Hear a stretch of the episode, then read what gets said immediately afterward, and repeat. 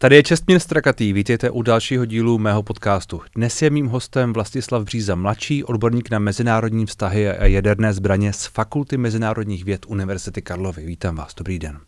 Dobrý den i vám. Já na začátku musím říct, nebo možná připomenout, že my, když jsme tu spolu mluvili naposledy, tak vy jste tehdy uváděl jako jednu z možností toho, co se může stát v rámci kroků ruské strany na Ukrajině, že můžou vyhodit tu kachovskou přehradu do vzduchu, nějakým způsobem ji zničit a tak dále. To se stalo. Jak moc vás to překvapilo, když se to stalo? Jak tomu rozumíte, tomu načasování a tomu všemu? Je to tak, jak říkáte.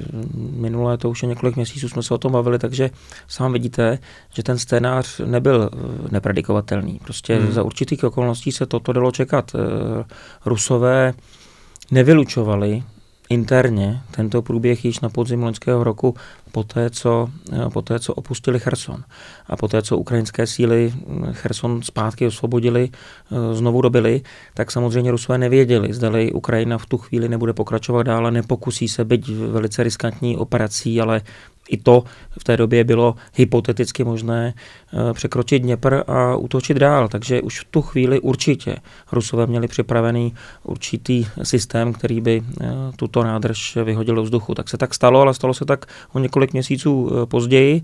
Nicméně ten efekt já vidím jednoznačně. Eh, samozřejmě, my na 100% nevíme, zdali to byla ruská strana. Eh, víme dobře, že Kachovská přehrada, no přehradní, vůbec ta, ta hráz leží na Rusy okupované části, takže samozřejmě mm, průkazný materiál nemáme, nicméně ten řetězec nepřímých důkazů jasně směřuje eh, k Rusku. I ten timing ostatně. Kachovská přehrada byla napuštěna nejvíc prakticky za poslední 30 let, jeden z důvodů. No a další je to, že se v těchto dnech a týdnech rozbíhá ta tak dlouho očekávaná uh, ukrajinská ofenziva, kterou jsme minule ostatně taky už pomalu nastěňovali, že někdy přijde, tak uh, už jsme v situaci, kdy opravdu, kdy opravdu začala.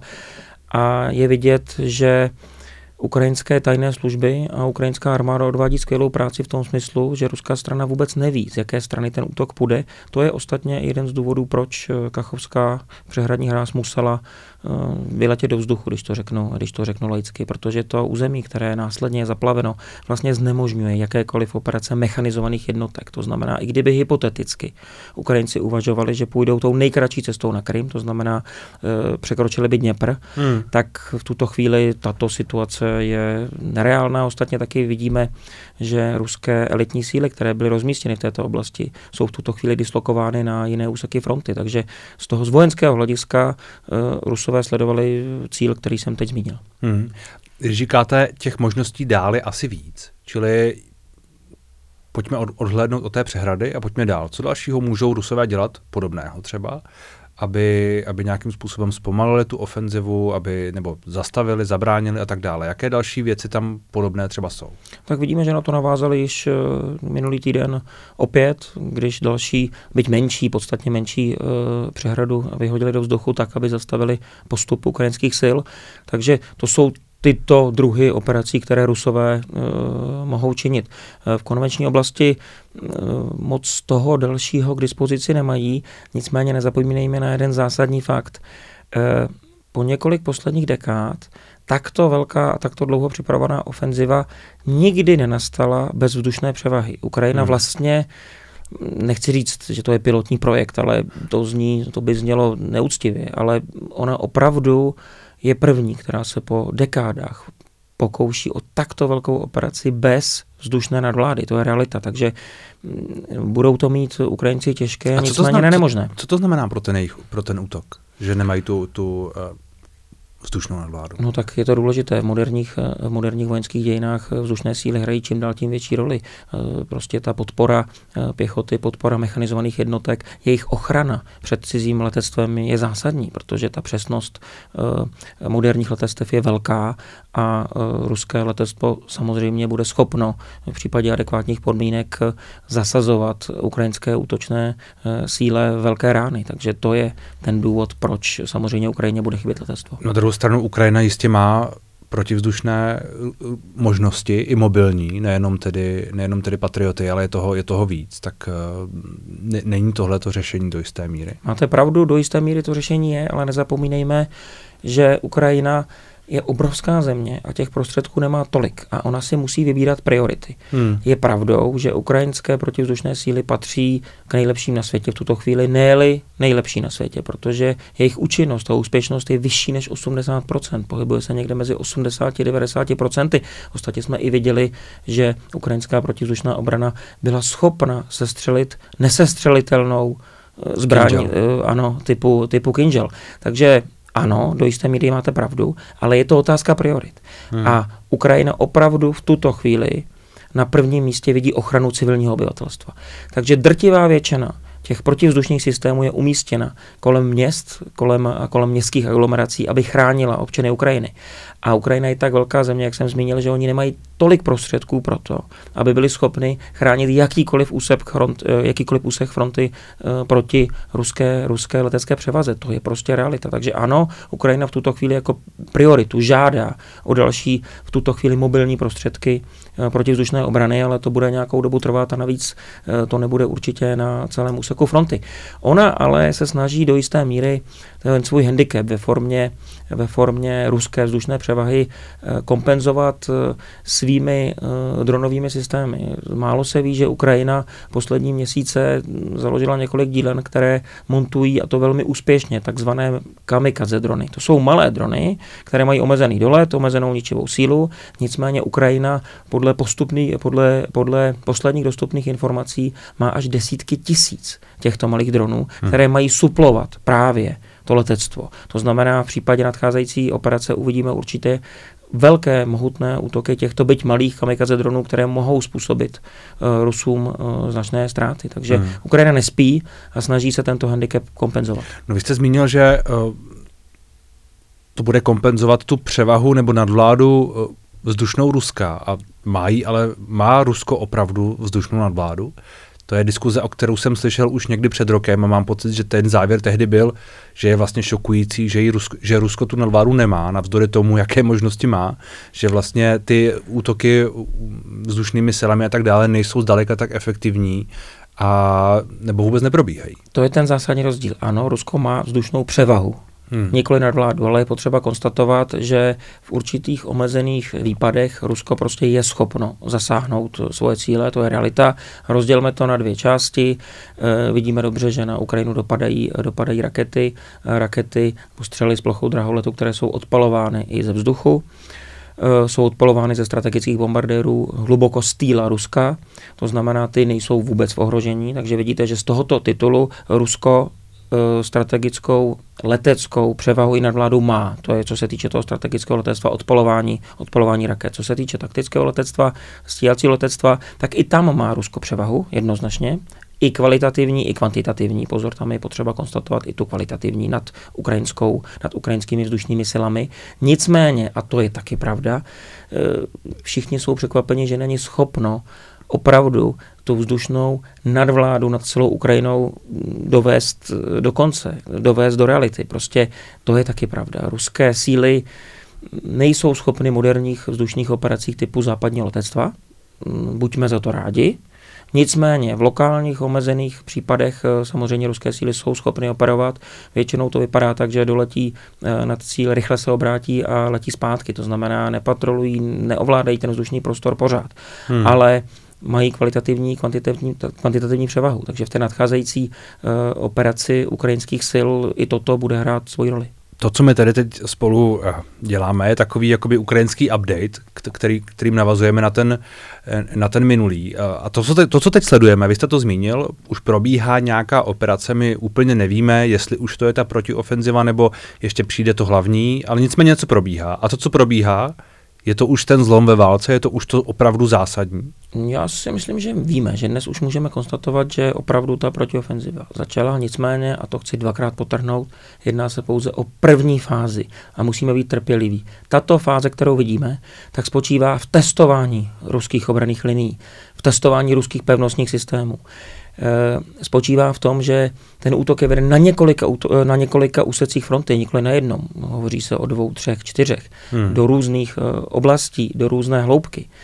Takže je to první fáze operace. Jí předcházela, já bych ji nazval takzvanou předehrou, vzpomeňme, vzpomeňme na ty spanilé jízdy ruských partizánů, dokonce na ruském území. V Belgorodu. Přesně tak, testování těchto cílů různou formou. To byla předehra.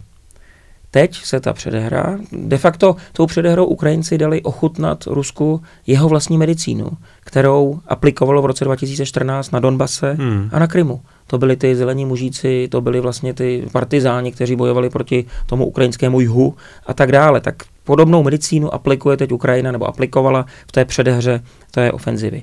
Teď se odobnívám, že jsme v první fázi té, té ofenzivy nepodlehejme přílišnému optimismu ve smyslu, že první fáze by měla znamenat nějaký radikální průlom. Ta ofenziva určitě je rozplánovaná na několik týdnů, respektive měsíců. E, taky vidíme, že nemáme tolik zpráv z ukrajinské strany. Ukrajinci dodržují embargo na informace a vidíme především ruské zprávy. Z nich by se mohlo zdát, že Ukrajina podnikla velkou ofenzivu, protože ruská média, nechci říct, že ji zveličují, ale už i prezident Putin přiznal, že se jedná o velkou uh, útočnou akci ukrajinské armády.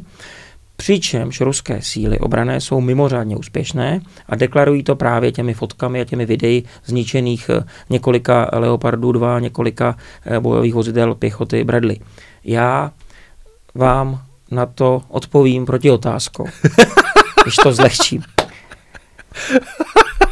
Myslíte si, vy, vy, vy, že v případě... Vy, vy opravdu chcete, aby vám lidé říkali, že vypadáte jako Krištof Hádek ne, stále? Ne, ne, ne, to, tak to není. Tak, tak to není. Domníváte se, že v případě obrovské ofenzivy, jak um, ruská média spekuluje, spekulují, oznamují, hmm. by uh, ztráta dvou tanků, hlavní boj, bitevních tanků Leopard a pěti nebo kolika bojových vozidel Bradley znamenala neúspěch té operace? Hmm. No naopak, bylo by to tak a byla by to obrovská motná ofenziva a ukrajinské síly přišly o takto malý počet, no tak by to byl fatální úspěch. Takže tak to není. A opravdu jsme ve fázi pouhého testování těch uh, ruských obraných liní. Ukrajina podle odtajněných informací, respektive podle utajovaných informací, které, které, které utekly do éteru, má plně k dispozici 12 mechanizovaných brigád, z toho 9 vyzbrojených západní technikou. Když jsme tady spolu minule nebo předminule seděli, tak jsme diskutovali o tom, že polovina této útočné síly by mohla stačit k tomu, aby Ukrajina měla byť částečně úspěšnou ofenzivu. Jsme v situaci, kdy má dvojnásobek, mají 12, to je ohromné číslo, to je ohromné množství. A určitě jsme ve fázi budu se opakovat, testování ruských obraných linií, které jsou v tuto chvíli na většině úseku e, se skládají ze tří částí.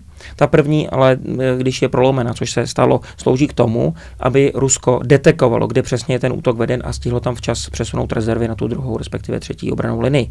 Takže obě strany postupují zatím připraveně, zatím e, zřejmě podle plánu, ale pořád nevíme, kde bude ten hlavní úsek toho mohutného úderu, který by měl přijít poté, co bude prolomena ta druhá část té, hmm. té fronty. Teprve potom Ukrajina vrhne na frontu ty svoje největší mechanizované síly, které někde v tuto chvíli čekají. A já bych vůbec nevyloučil a byl bych i rád, kdyby jsme ještě e, se dočkali nějakého ukrajinského strategického překvapení. Já to vůbec nevylučuji, dokonce si myslím, že to je velmi pravděpodobné. Že to, co v tuto chvíli vydáme, tak nenechme se ukolebat a nemyslíme si, že to je ta hlavní úderná síla a že to osvobození, jak je nám prezentováno těch dvou, třech vesnic, že je nějaký velký úspěch ofenzivy, tak to není. To je opravdu testování a je to první fáze té ofenzivy.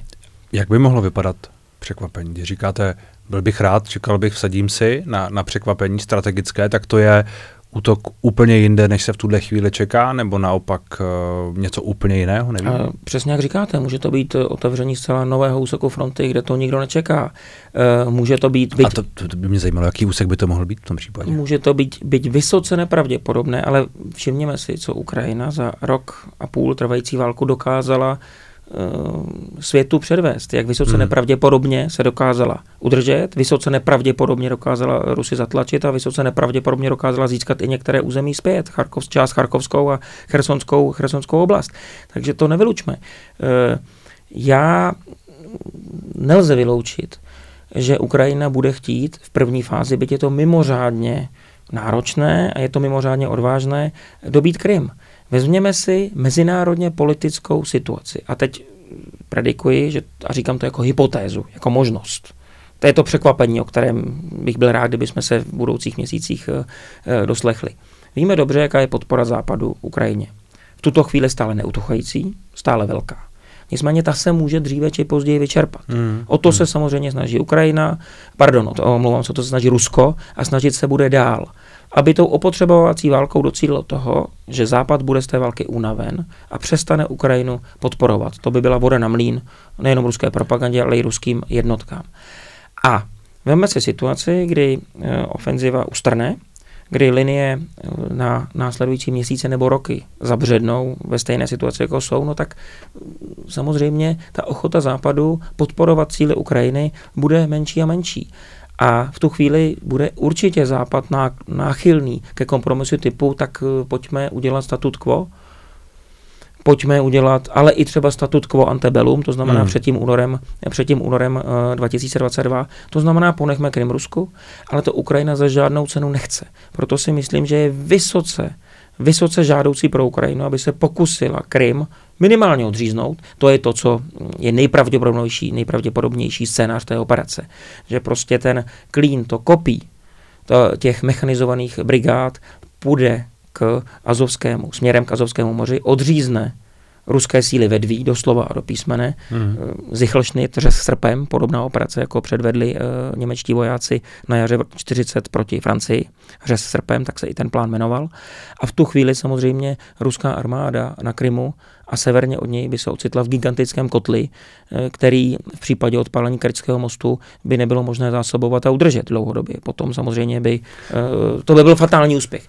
Tak to je ta nejpravděpodobnější scénář, o co se Ukrajina pokusí, ale nevylučme. A to byl i ten důvod, proč Kachovská přehrada už dneska neexistuje. Že prostě Ukrajina vyšla přímo a rovnou tím kopím na Krym hmm. dobít zpátky Krym. Takže to je jenom náznak. Ptal jste se možnosti, tak vám zmiňuji třeba tuto hypotetickou nepravděpodobnou možnost. A bylo by to na všechny směry pro Ukrajinu dobře. Krym jako to klíčové, mluví o tom Ukrajinci, mluví o tom prezident Zelenský, zároveň se to často zmiňuje jako taková ta linie, kde už jde opravdu do tuhého, co se týče nějaké odpovědi Ruska, nějaké eskalace války, nějakého, ehm, řekněme i globálně politického přesahu dění v Rusku, dění jinde a tak dále.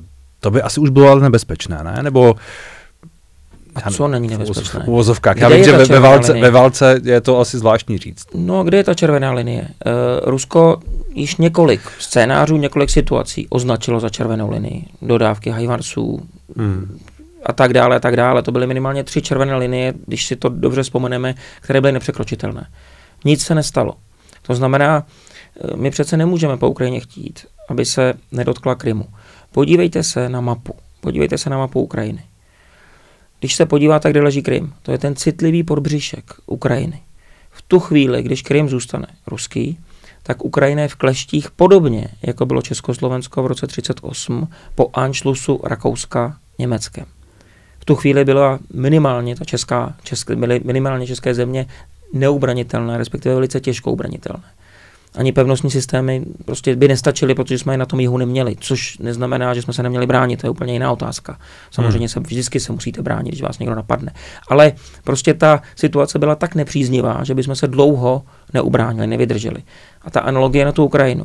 Celý sever, když počítám Bělorusko jako, jako hlavního spojence Ruska, celý východ, protože to je přímo ruská hranice, ale i celý jich, včetně Krymu, jsou dneska v ruských rukou. A když necháme ten konflikt zamrznout nebo uzavřeme příměří v současných hranicích, tak Rusko bude mít dostatek času se znovu vyzbrojit tu poloválečnou ekonomiku, kterou v tuto chvíli provozuje, eh, spustit do vyšších obrátek, do vyššího tempa, dovyzbrojit tu armádu, dovycvičit tu armádu a potom v budoucnu by mohla zasadit eh, Ukrajině již připravený a drtivý úder. Takže z ukrajinského úhlu pohledu je pochopitelné, že Ukrajina si chce vzít eh, ten Krym zpět. Ostatně řekl to sám prezident Zelenský.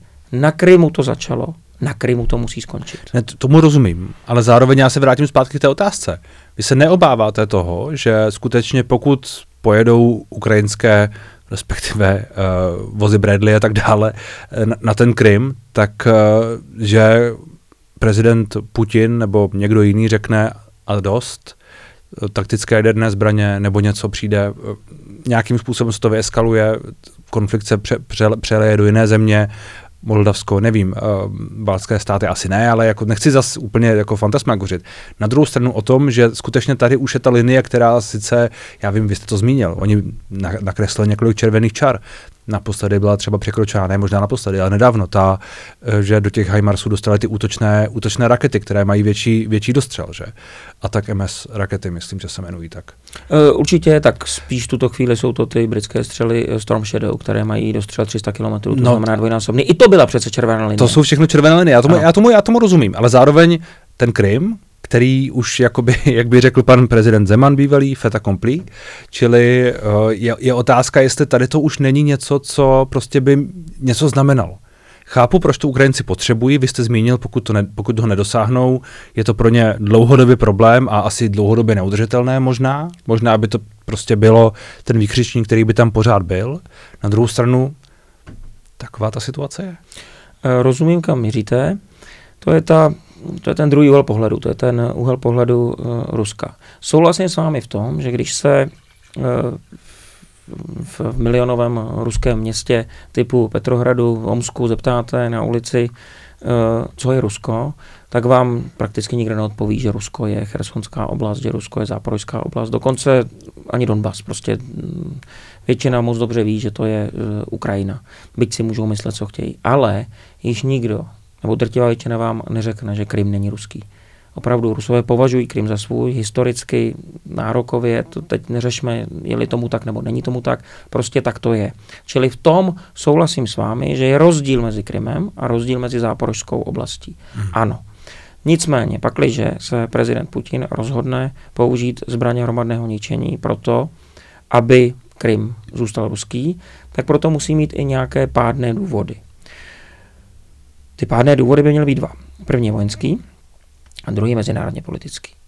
Ten vojenský nedává smysl, protože ta eh, fronta je rozptýlena na tolik kilometrů, více než tisíc, že použití byť jedné, dvou, třech či pěti hmm. taktických herných zbraní by vojensky neznamenalo výhru pro Ruskou federaci. Dokonce by to byla ještě větší potíž pro Ruskou federaci, protože ruská armáda není zvyklá operovat v jaderném prostředí. Vůbec není na to připravená, není na to zvyklá. Takže vojensky já ten efekt nevidím. Mezinárodně politicky už vůbec ne, protože ten hlavní poslední spojenec e, Ruska, který mu zbyl, je Čína. A Čína, jako jedna z mála, aplikuje v té jaderné doktríně politiku NFU, non-first use za žádnou cenu nepoužije jadernou zbraň jako první. Je to historicky dáno už od eh, doby, kdy Čína zavedla eh, v 60. letech eh, jadernou zbraň do své výzbroje. Ostatně také Čína má řádově menší arzenál než Rusko. To je hmm. také důvod toho. Protože za žádnou cenu nechtějí použít jadernou zbraň jako první a už vůbec ne v útočné válce. To znamená, v tu chvíli by Rusko přišlo o posledního spojence. A tím je Čína. To znamená, bude-li prezident Putin uvažovat racionálně, tak taktickou jadernou zbraň nepoužije. Ale ano, v situaci, kdy e, ukrajinská vojska budou dobývat Krym, tak je otázka, co se vůbec bude dít eh, v Kremlu hmm. a zdali tam ještě prezident Putin bude sedět, protože to je tak citlivá otázka pro Rusko, že nelze na ní takto jednoduše, e, takto jednoduše odpovědět. To je prostě pravda. Až bude potenciálně dobýván Krym, tak ta situace se vlastně stává úplně nepředvídatelnou. Tak my jsme teď v situaci, kdy se snažíme předestřít možnosti ukrajinské armády. Jasně, jasně. Eh, je potřeba taky kvantifikovat. No, ale, ale, vy jste, ale, vy jste, ale vy jste zároveň řekl, že ta síla tam je taková, ano. že asi to, že by Ukrajinci byli schopni dobít Krym, není nereálné. Eh, Naopak to je relativně reálné. Já to řeknu tak, těch 12 uh, mechanizovaných manévrových brigád je nejsilnější manevrový svazek uh, západně od Donbasu. Je mnohem silnější než francouzská armáda, je mnohem silnější než, francouzské, pardon, než německé manévrové síly, než britské manévrové síly. Čili vidíte tu sílu, ta síla je obrovská. Čili budíš to vaší odpovědí ano, za určité konstelace, kdyby mělo všechno vít tak, jak by si ukrajinské vedení přece vzalo, hmm. tak Ukrajina je schopna uh, ruskou armádu rozhodnout vetví, ale, vedví. Ale berme to tak, že to by byl opravdu jakoby úspěch 100%. I kdyby se povedlo něco méně a povedlo by se osvobodit méně území, než my si tady rýsujeme, tak i to přece by mohlo znamenat úspěch. Ono, kdy otázka, kde leží hranice úspěchu a neúspěchu. To co, to, co my si tady teď rýsujeme, o čem se bavíme, je vlastně taková jako maximalistická prostě ano. možnost teoretická, která eh, a bavíme se o tom hlavně kvůli té potenciální jako červené linii, ano. věřčené i nevěřčené, kvůli tomu, co by to mohlo znamenat, protože to je něco zásadního. Přece když, dobí, když uh, uh, Ukrajina době, bude do Doněck, tak uh, je to taky něco, je to taky asi zásadní, ale asi přece jenom ne tak zásadní. S tím souhlasím. Na druhou stranu, stejně jak pro Rusko,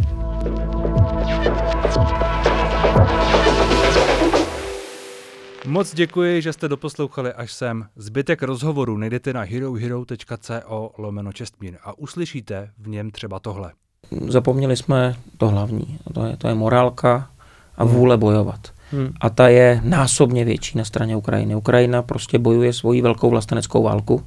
Ta eskalace je reálná. Ne kdyby, ano. kdyby Rusko uspělo, protože Rozumím. To se, to se ostatně uvidí, ale to s tím nemusí souviset. Rozumím vaší otázce, eh, odpovím dokonce nikoli diplomaticky, domnívám se, že Rusko neuspěje.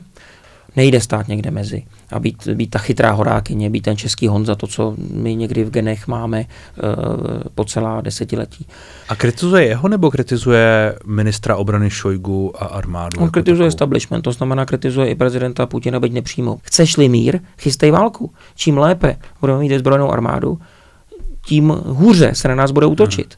A vzhledem k tomu, že my nemusíme naštěstí právě díky tomu Polsku budovat obrovské, mohutné pozemní síly, tak si můžeme vzpomenout na to prvorepublikové, vzduch je naše moře.